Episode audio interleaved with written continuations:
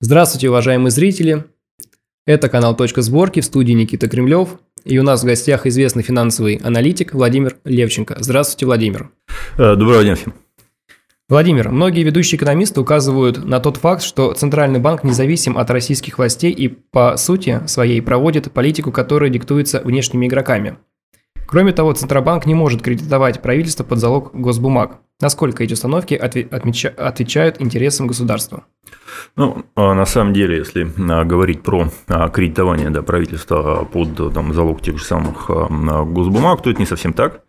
А, впрямую, конечно, да, согласно закону да, ЦБ, а, он этого делать не может. А, и, в принципе, я считаю, что это правильно по одной простой причине, потому что, ну, во-первых, у нас уже был негативный опыт в начале 90-х, как раз то, что, ну, понятно, да, вся девальвация и инфляция началась там, уже в позднем Советском Союзе с Павловской реформы, да, января 1991 года.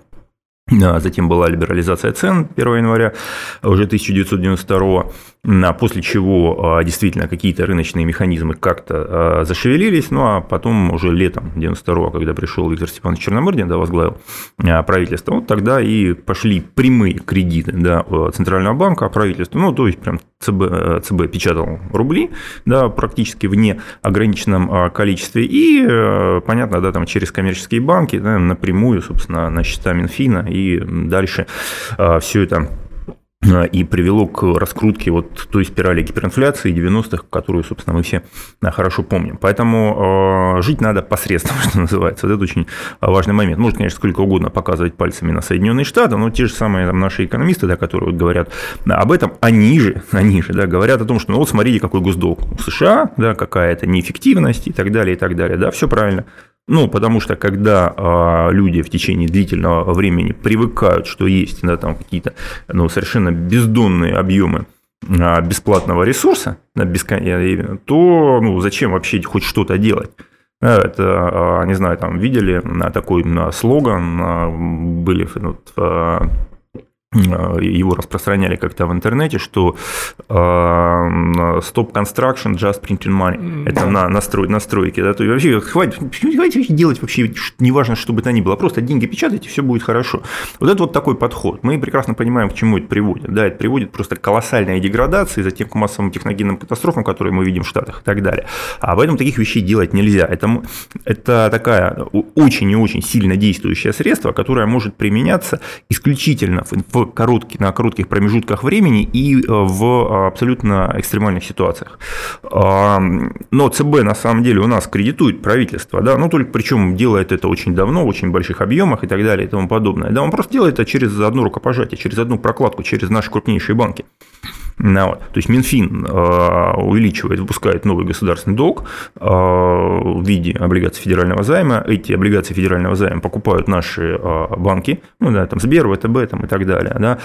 Эти бумаги или там те, которые у них были перед этим куплены, они что делают? Они закладывают в ЦБ, под, естественно, что? Под меньшую процентную ставку, ну, потому что им надо, как говорится, да, свой а, какой-то маленький гешефт с этого дела а, поиметь. И э, получают деньги и опять, да, передают их Минфину под новые объемы. И так, это, это, ну, как бы, эта история, ну, там, не стара как мир, да, но, в общем, близка к этому. Так что эта штука, она есть, она работает. И пока у нас действительно маленький госдолг, ну, на это как-то можно, что называется, а, смотреть, ну, не то чтобы сквозь пальцы, но нужно быть внимательным. А, вот. А, естественно, ну, то есть, им, если брать саму, например, денежно-кредитную политику нашего ЦБ, именно денежно-кредитную, не говоря там про регулирование, особенно валютную э, политику и так далее, то вот к денежно-кредитной политике у меня вообще вопросов на самом деле нет. Вот от слова совсем. Ну, там могут быть какие-то маленькие незначительные нюансы, но это что называется да, ну, толкование, не, не более того. А, но а, много есть других моментов, которые, если их кардинально изменить и кардинально по-другому ими управлять, то не понадобится такая денежно-кредитная политика, потому что вот в той ситуации, которую, до которой, собственно, доводят, да, опять-таки, как у нас любят говорить наши либеральные власти, здесь уже нельзя иметь другую денежно-кредитную политику. Вот в чем вопрос. Вот это вот очень и очень важный момент, и этого очень многие, к сожалению, либо не понимают, либо а, не связывают ее с чем-то еще, ну, потому что нельзя да, рассматривать просто одну денежно-кредитную политику в отрыве от всего остального. ну, по, по понятным причинам. Ну, да, точно так же, как если мы с вами э, зимой, не знаю, выйдем а, босиком, но в шапке, да, ну и так далее. Поэтому, не, ну как, вот, вот все же вроде бы нормально, а нет. Понятно. А, Владимир, а, возможно, стоит поменять функционал Центробанка и подчинить его правительству и сделать из него госбанк, занимающийся кредитованием реального сектора экономики? Ну, это один из вариантов. Один из вариантов. Но э, если говорить про кредитование, неважно какого сектора экономики, то нужно поднять вопрос, а почему мы говорим вообще про кредитование? То есть кредит, он вообще нужен когда? Кредит нужен тогда, когда не хватает своих денег, угу. да, и когда есть потенциал для развития.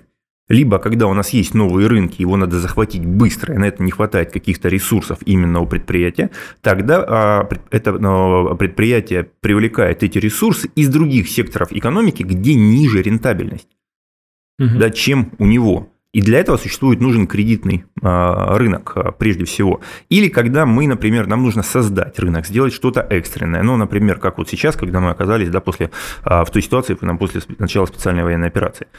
Но а у нас вот многие говорят, опять же, да, возвращаясь вот к предыдущей теме про денежно-кредитную политику, но при этом как-то говорят они, опять же, в отрыве от того масштабного оттока капитала, который мы имеем. У нас в стране, вот прям, да, там, ну, с э, распада Советского Союза, ключевая, да, я бы сказал, по большому счету, ну, не знаю, ну, конечно, не единственная, но вот проблема, которая, по крайней мере, с точки зрения именно финансов, она перевешивает все остальные, причем очень сильно, это бегство капитала. То есть у нас всегда там за редкими исключ... исключениями и очень кратковременными мы наблюдаем либо а, большой, да, либо очень большой профицит торгового баланса, но при этом мы наблюдаем перманентную девальвацию. А вот. Ну, так может, может быть только в ситуации, когда отток капитала да, а, даже превышает профицит торгового баланса. То есть у нас утекает вся добавленная стоимость, которую мы производим, да, и еще больше. Соответственно, если этот капитал бы оставался и работал внутри страны, то нам бы своих денег, да, своих, не надо лезть ни в какие кредитные, их бы хватило, и не нужно а, для, для развития, причем еще бы и бегали и, и ну, спросили, куда, покажите, дайте нам новые проекты, да, хорошие, куда нам их а, вложить. Их можно было бы вкладывать и в науку, и в образование, там, и в инфраструктуру, и так далее, и так далее. Но вот, вот в этом состоит ключевая проблема. А если мы говорим о том, что давайте мы а, сделаем более мягкую денежно-кредитную политику и при этом будем продолжать стимулировать бегство капитала, ну так у нас оно еще сильнее увеличится, ну потому что та добавленная стоимость, которая будет создаваться да, а, за счет использования дополнительного печатного станка, она также убежит потом за рубеж, будет финансировать э, других, э, другие регионы будут работать на благо других людей, да, а не жителей нашей а, страны.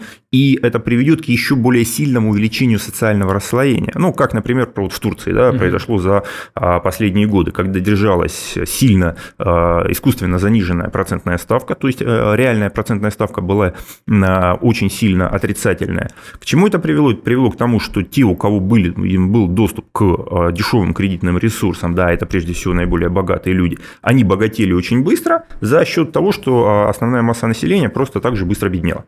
Вот мы и а, получаем сейчас там просто ну, совершенно шоковую а, ситуацию. У нас и так, да, там один из самых больших уровней расслоения в обществе. Если э, заниматься там э, вот таким кредитованием, но при этом да, оставить открытыми э, ворота для тотального бегства капитала, мы получим очень плохую экономическую ситуацию. У нас будет просто экономический шок и взрыв э, через достаточно короткий промежуток времени. Нет, локально нам могут нарисовать какой-то экономический рост, так же, как нам в этом году говорят, вот у нас там есть какой-то хороший экономический рост. Так а в чем как в чем, считать, в чем считать? Да, при такой девальвации, где у нас экономический рост? У нас что, а, а, рубль там, с начала года потерял там, почти 50%. Угу. А вот, у нас на 50% экономический рост, и близко нет, даже на 10 нет. Ну и где рост-то, извините, это не рост. Ну вот в том-то и дело. Поэтому, то есть это не рост. Владимир, а как вот э, решить проблему с оттоком капитала, на ваш взгляд? Есть, Надо... есть какие-то механизмы? Ну, вот, конечно. Ну, возьмем даже там ту же Индию, тот же Китай.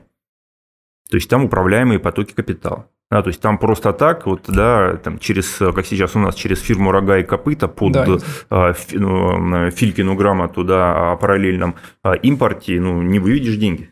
Вот. Поэтому нужно, этим, ну, этим нужно заниматься. То есть нужно выстраивать понятные, четкие ограничительные меры да, для того, чтобы нельзя было просто так да, там, вывести деньги. Потом нужно, естественно, экспортеров заставлять возвращать выручку сюда. Угу. Ну, вот, потому что это тоже отток капитала, а не возврат экспортной выручки, но это по сути да, а, а, то, что мы все с вами работаем бесплатно. То есть мы произвели некий там товар, некую продукцию, поставили ее куда-то, а нам за нее не заплатили. Хорошо. А у меня такой вопрос. А как можно контролировать инфляцию и при этом не душить бизнес высокими ставками? Есть способ?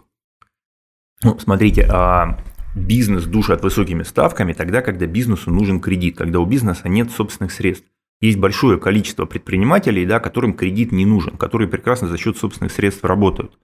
Это, это первое. Следующий момент. Если мы, э, э, у нас, э, как, как говорят, бизнес душат высокими ставками, прошу прощения, но если ставки кредитные, как говорят, душат бизнес, значит эффективность бизнеса ниже плинтуса, значит они работать не умеют.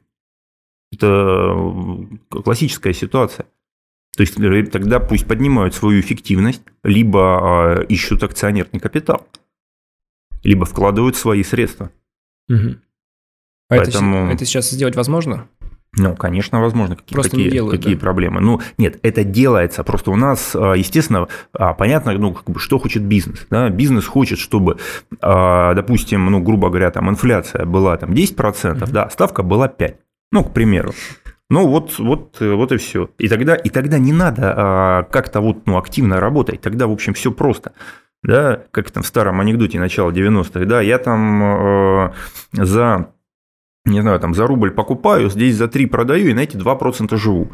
То есть вот это, естественно, желание нормального предпринимателя, чтобы ему было проще, да, чтобы ему не нужно было что-то придумывать, повышать эффективность, да, создавать какие-то там новые технологии, там, ну и, и, и прочее, и прочее. Естественно, хочется, не знаю, там, взять кредит, там, ну, как я говорил, там, ну, грубо под 5%, а товар за это время, да, там, дорожает со скоростью там, 10% в год, он э, гарантированно получает, ну, там, не 5, там, за минусом каких-то издержек, допустим, 3% вообще ничего не делает. Ну да.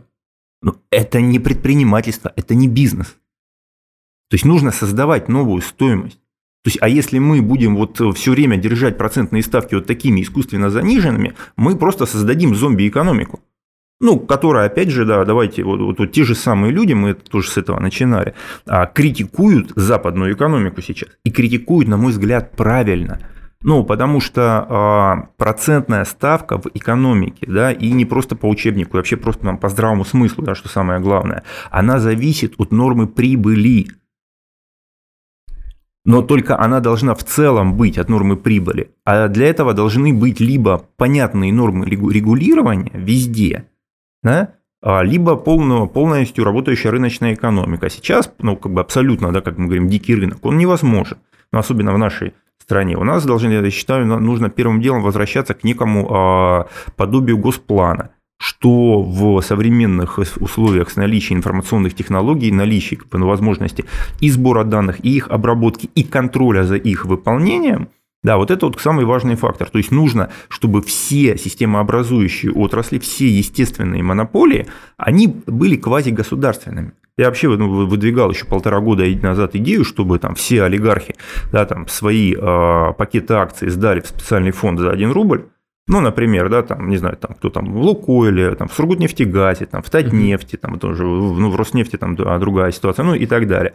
Сделали из этого одну большую Роснефть, под, после чего э, все вот новые акции в новой компании, да, вот те, которые вот таким образом были собраны – Прошла а, новая приватизация, только не ваучерная, а пропорционально вот эти вот все пакеты акций были розданы каждому жителю нашей страны.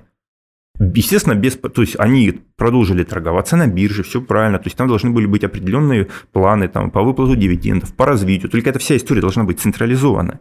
И, естественно, в такой ситуации никто уже там валютную выручку не будет оставлять по понятным причинам. То есть это решит э, проблему с оттоком капитала? Это решит сразу много вопросов да, и э, каждый житель страны получит себе кусочек собственности честно, да, решится сразу вопрос там, с честной, нечестной приватизацией там, и так далее. И э, вот те акции, которые будут получены, их можно там, не, без права продажи, к примеру, да, то есть на них начисляются дивиденды, они, допустим, перечисляются по наследству, угу. все. То же самое, где у нас, какие у нас есть еще такие же на секторы, там, металлургический сектор, да, ну и так далее. Можно, там, не знаю, там, какой-то базовый там, там РЖД и так, да, там, а, а, понятно. То есть вот нужно вот такие отрасли, да, их сделать, чтобы они действительно централизованно работали. Особенно в условиях, когда вот тот капитализм, да, который, а, к которому мы привыкли, он, очевидно, там, ну, разваливается, да, трещит по швам как минимум. Естественно, нам нужно сейчас быть на шаг впереди. И поэтому нужно делать вот такую смесь. Ну, вот как в Китае, да, да, такое, как у некий там, госкапитализм. Только нельзя, конечно, брать пример непосредственно с Китая. То есть над этим нужно работать. Да, там, там я один не могу там, полностью нарисовать вот там, какой-то такой план. Это вот как такие базовые идеи. А вот все, что ниже вот, уровня вот таких естественных мощных а, монополий, там а, должен быть абсолютно, ну, там, там практически дикий капитализм, да, с минимальным уровнем регулирования, с, тем более в современных цифровых условиях это делается ну, вообще легко. Ну, все отслеживается, потому что. Да все, ну, все видно, конечно. То есть, там налоги, я там не знаю, там как самозанятый, у меня там налоги там, где-то списываются автоматически, где-то там еще. Все, все просто четко. Меня проверять ну, даже смысла не имеет, потому что вот все видно, все прозрачно. Да, я тут, как говорится, шило в мешке не утаишь. И все, и все должно вот таким вот образом работать. Все понятно, все, ребят, вперед, молодцы, работайте. Также должна работать там и биржевая система, там есть какая-то идея, так иди ее продай. Иди продай, привлеки акционерный капитал, да. Но опять же, у нас что предприниматели хотят? Они, с одной стороны, хотят, чтобы а, они зарабатывали а, безмерно, а если им говорить, так, не, не вопрос, да, классная идея, давай, я готов дать тебе финансирование, то есть продай мне долю, давай договоримся. Ну, я тебе за вот столько продам вот такую долю. Ну, все, разговор закончен, свободен. Ну, то есть нужно же как бы тоже как-то более или менее адекватно а, подходить. У меня вопрос по поводу аналитики. А как вы считаете, цифровой рубль может решить эту проблему? Что можно будет отслеживать, на что будут потрачены деньги там, в инвестициях и тому подобное? А сейчас какие проблемы?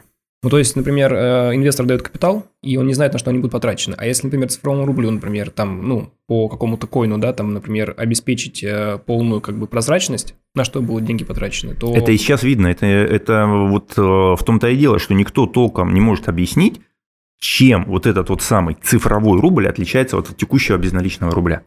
Сейчас все видно прекрасно, все, каждое движение по каждому счету, оно все записано, оно не стирается, оно никуда ну, да, не согласен. денется. Его видно. Поэтому вот, вот этот вот цифро, цифровой рубль, это все, на мой взгляд, это а, некое введение либо в заблуждение, mm-hmm. да, ну потому что я до сих пор не услышал отличия.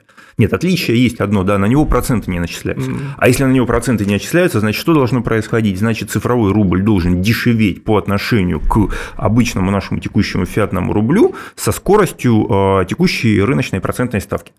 И mm-hmm. теперь расскажите мне, кто будет его, то есть от него будут просто избавляться, как от горячих пирожков. А если от него будут избавляться, это рост просто там в, в там, геометрической прогрессии скорости оборота на денег, и это просто очень сильно проинфляционная история. Все, будет. понятно. И вот что тогда, что мы, что мы получаем с помощью этого цифрового рубля, чего мы не умеем сейчас сделать с обычным нашим рублем? Ничего. Ну, вот э, в этом-то и вопрос. То есть я задавал этот, мы дискутировали со многими экспертами на эту тему, и в результате так ну, ни к чему, собственно, и не пришли.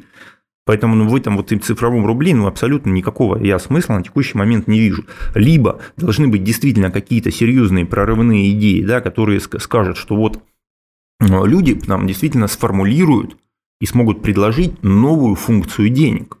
Либо это альтернативу какую-то. Либо, ну, не, ну, почему альтернативу? Это как, ну, если как говорят, что это нам новая форма денег, да, вот, ребят, а, а покажите, чем она новая, что в этом нового? То, что вы это цифровым назвали, но здесь нет никакого новшества. То есть какая-то вот новая функция, там есть там, средства платежа, да, средства накопления, там, а, э, там, накопление капитала, ну и там, известная да, а, функция. А вот где новая функция у этого цифрового рубля? Вот если ее действительно смогут сформулировать качественно, да, некую новую идею, кто-нибудь сможет э, нам выдать, продвинуть ее, и потом ее будут реализовывать, вопросов нет. Но пока я этого не вижу. Может быть, я что-то не знаю. Ладно, проговорим про наш простой рубль. А что необходимо, чтобы сделать рубль крепким, и как вы относитесь к валютному регулированию в виде, например, неких валютных коридоров? Но вопрос не в крепости рубля, да, я считаю, что вот, ну, рубль не должен быть крепким, да, крепким для чего вопрос, да, что мы с, от крепости рубля хотим а, получить.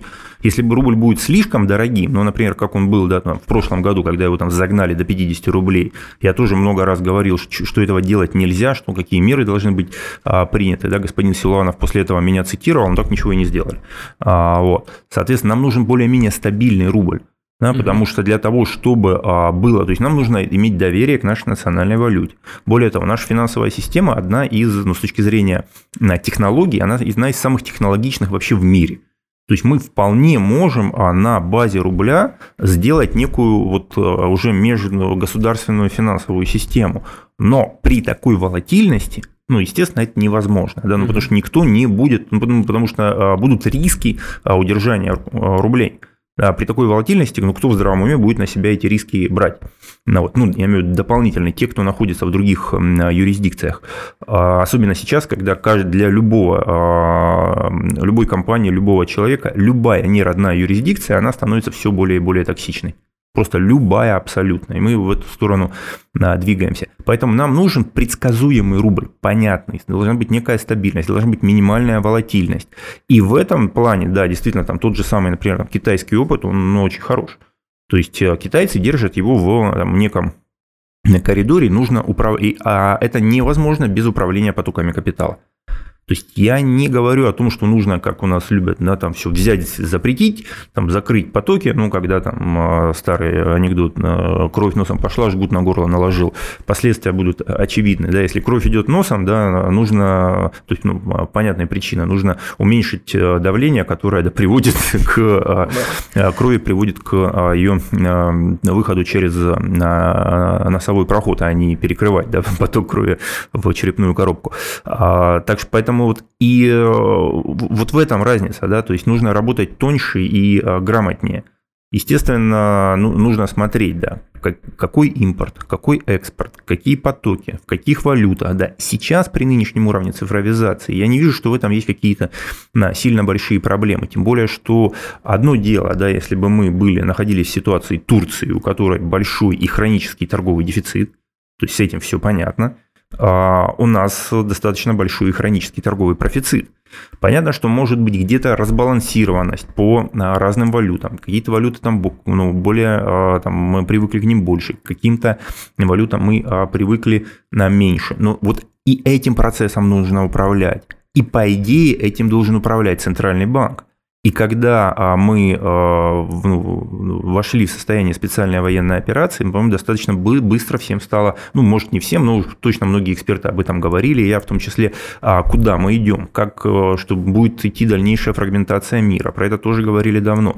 Почему мы к этому отказались не готовы, и до сих пор мы к этому не готовы, это уже вопрос вполне компетентным органам. Почему это еще не реализовано?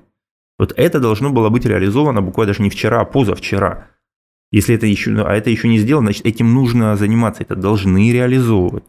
Ну, вот, а не просто не знаю, поднимать а, базовую на процентную ставку. То есть это и есть управление капиталом, управление валютным курсом. Для чего? Для того, чтобы обеспечить а, устойчивое функционирование нашей экономики, сделать, сформировать условия, для, при которых люди бы хотели работать эффективнее, да, не больше, больше работать бесконечно невозможно. Ну, эффективнее. Вот есть, да. должны эффективнее, да, чтобы мы, э, ну, было э, желание там, развивать науку, там, ну и так далее, и так далее. То есть вот это самые э, важные моменты. Мы этого, к сожалению, пока не видим. То есть с начала момента специальной военной операции у нас нет подвижек в сторону улучшения в плане эффективности? Ну, если бы оно было, мы бы не столкнулись вот с такой девальвацией мы бы не столкнулись с, э, как нам рассказывают, проблемами. И на самом деле нет объективной информации, а что происходит в плане индийских рупий. Зависли они там, не зависли. Да, вот там индийский посол, по-моему, заявил о том, что да, да. Индия вообще платит только твердой валютой.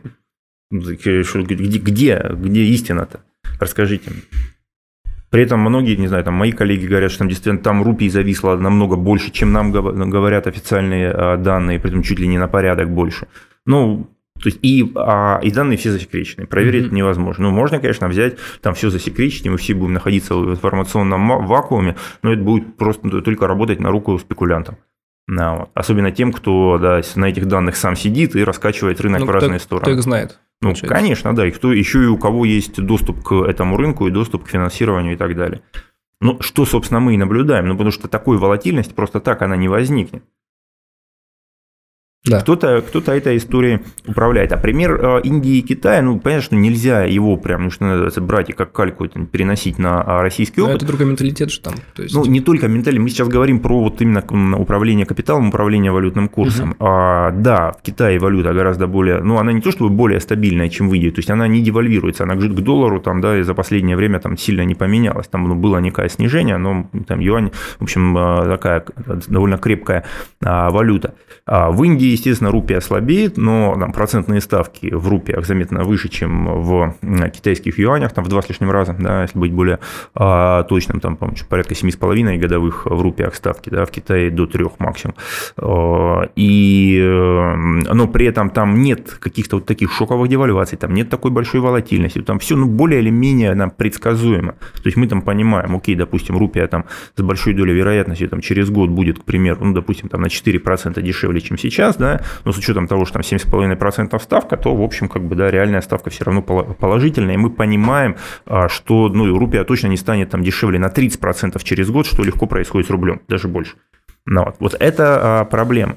И особенно в нынешних ситуациях, да, когда это не рыночная валюта, когда от этого невозможно, да, там, там, не знаю, захеджироваться рыночными э, инструментами, да, и сделать это дешево, ну, чтобы это имело а, какой-то смысл. Поэтому вот и, собственно, при вот такой политике, что мы имеем, да, когда нам рассказывают, что какое благо у нас вот такой, как нам говорят, свободный обменный курс, то есть получается вот такая безумная волатильность – это благо – Давайте теперь посмотрим, какой экономический рост у нас, какой экономический рост в Китае и в Индии. Да, там, за последние, ну, допустим, годы. В разы больше. Не, ну, совершенно история несопоставимая. Так э, мы что хотим, мы за, мы за что боремся? Мы боремся за а, то, чтобы а, у нас ну, формально был какой-то там а, свободный курс – да, или мы боремся за то, чтобы э, предоставить возможность, чтобы люди э, имели, могли повысить свой уровень жизни, если они этого хотят. Я очень надеюсь, что второе. Ну, пока, к сожалению, как-то вот вопросы есть к этому. А вот если вспомнить Турцию, мы сегодня уже приводили ее в пример, а что там происходит с инфляцией? То есть там тоже, она же там тоже большая, то есть э, и Эрдоган как бы не хотел вроде как бы на нее сильно ну, давить, да, то есть правильно я понимаю, а она все как бы растет и растет. Ну, инфляция там не особо растет, она просто очень высокая. Да? А она просто очень высокая, под контроль ее взять не а, получается. Ну, почему? Потому что денежная масса большая, а, денег, то есть что такое инфляция? Это когда у вас э, в экономике денег да, стабильно больше, чем там, товаров и услуг. Ну, да, вы не можете эти деньги, ну, как бы их ну, нормально потратить. А если, соответственно, вы эти деньги там не утилизируете каким-то образом, да, и как там Эрдоган делал так, что денег а, становилось больше, а, и занять их можно было подставку сильно меньше, чем а, инфляцию, то а, кто будет вкладывать это дело, там, не знаю, там, в производство, в инвестиции и так далее, если можно ну, получить там, гораздо больше, более простые и быстрые деньги. Особенно при высокой инфляции никакое производство невозможно развивать, mm, да. ну, потому что вы не просчитаете себе реальную отдачу, что будет там дальше. Вот. А ну, к чему, что мы увидели? Мы увидели, что ну куда можно там, что можно вложить в Турции, да, можно вложить там в туристический бизнес, можно там вложить в недвижимость. Вот мы увидели, что э, там, наиболее там, богатое сословие, они просто там, брали новые кредитные деньги, вкладывали их в э, квадратные метры. При такой инфляции, естественно, они там улетали. Ну, слушайте, когда у вас там инфляция была 80% годовых, а ставка по ипотеке 16%, ну, о чем мы говорим? Ну и все, потом тут же эта недвижимость закладывалась еще раз, потом еще раз и так далее, и так далее. В результате мы получили, да, что там среднестатистический там турок, он даже мечтать себе не может о том, что он ну, там да. когда-нибудь, там у него будет собственное жилье. То есть они вкладывали одно и то же? Это запредельно. Они повторяли этот процесс. Ну, конечно, конечно. То есть там ну, ну, инфляция при такой высокой инфляции а, мы видим деградацию вообще всей структуры экономики. И расслоение общества. Ну, естественно, конечно, естественно. Ну, понятно, да, там человек, который там живет еле-еле от зарплаты до зарплаты, да, но где он возьмет какие там кредитные ресурсы? Ну, кто ж ну, да, его, будет нечего. кто его прокредитует? Ну, конечно, понятно. Да. Понятно. Что ж, вот и подошла к концу наша передача. С нами в студии был финансовый аналитик Владимир Левченко. А, Владимир, большое вам спасибо. Пожалуйста, спасибо. Подписывайтесь на канал «Точка сборки» в Дзене и в Телеграме. Будьте финансово любознательными. В студии был Никита Кремлев. Всем большое спасибо. До свидания. Всего доброго.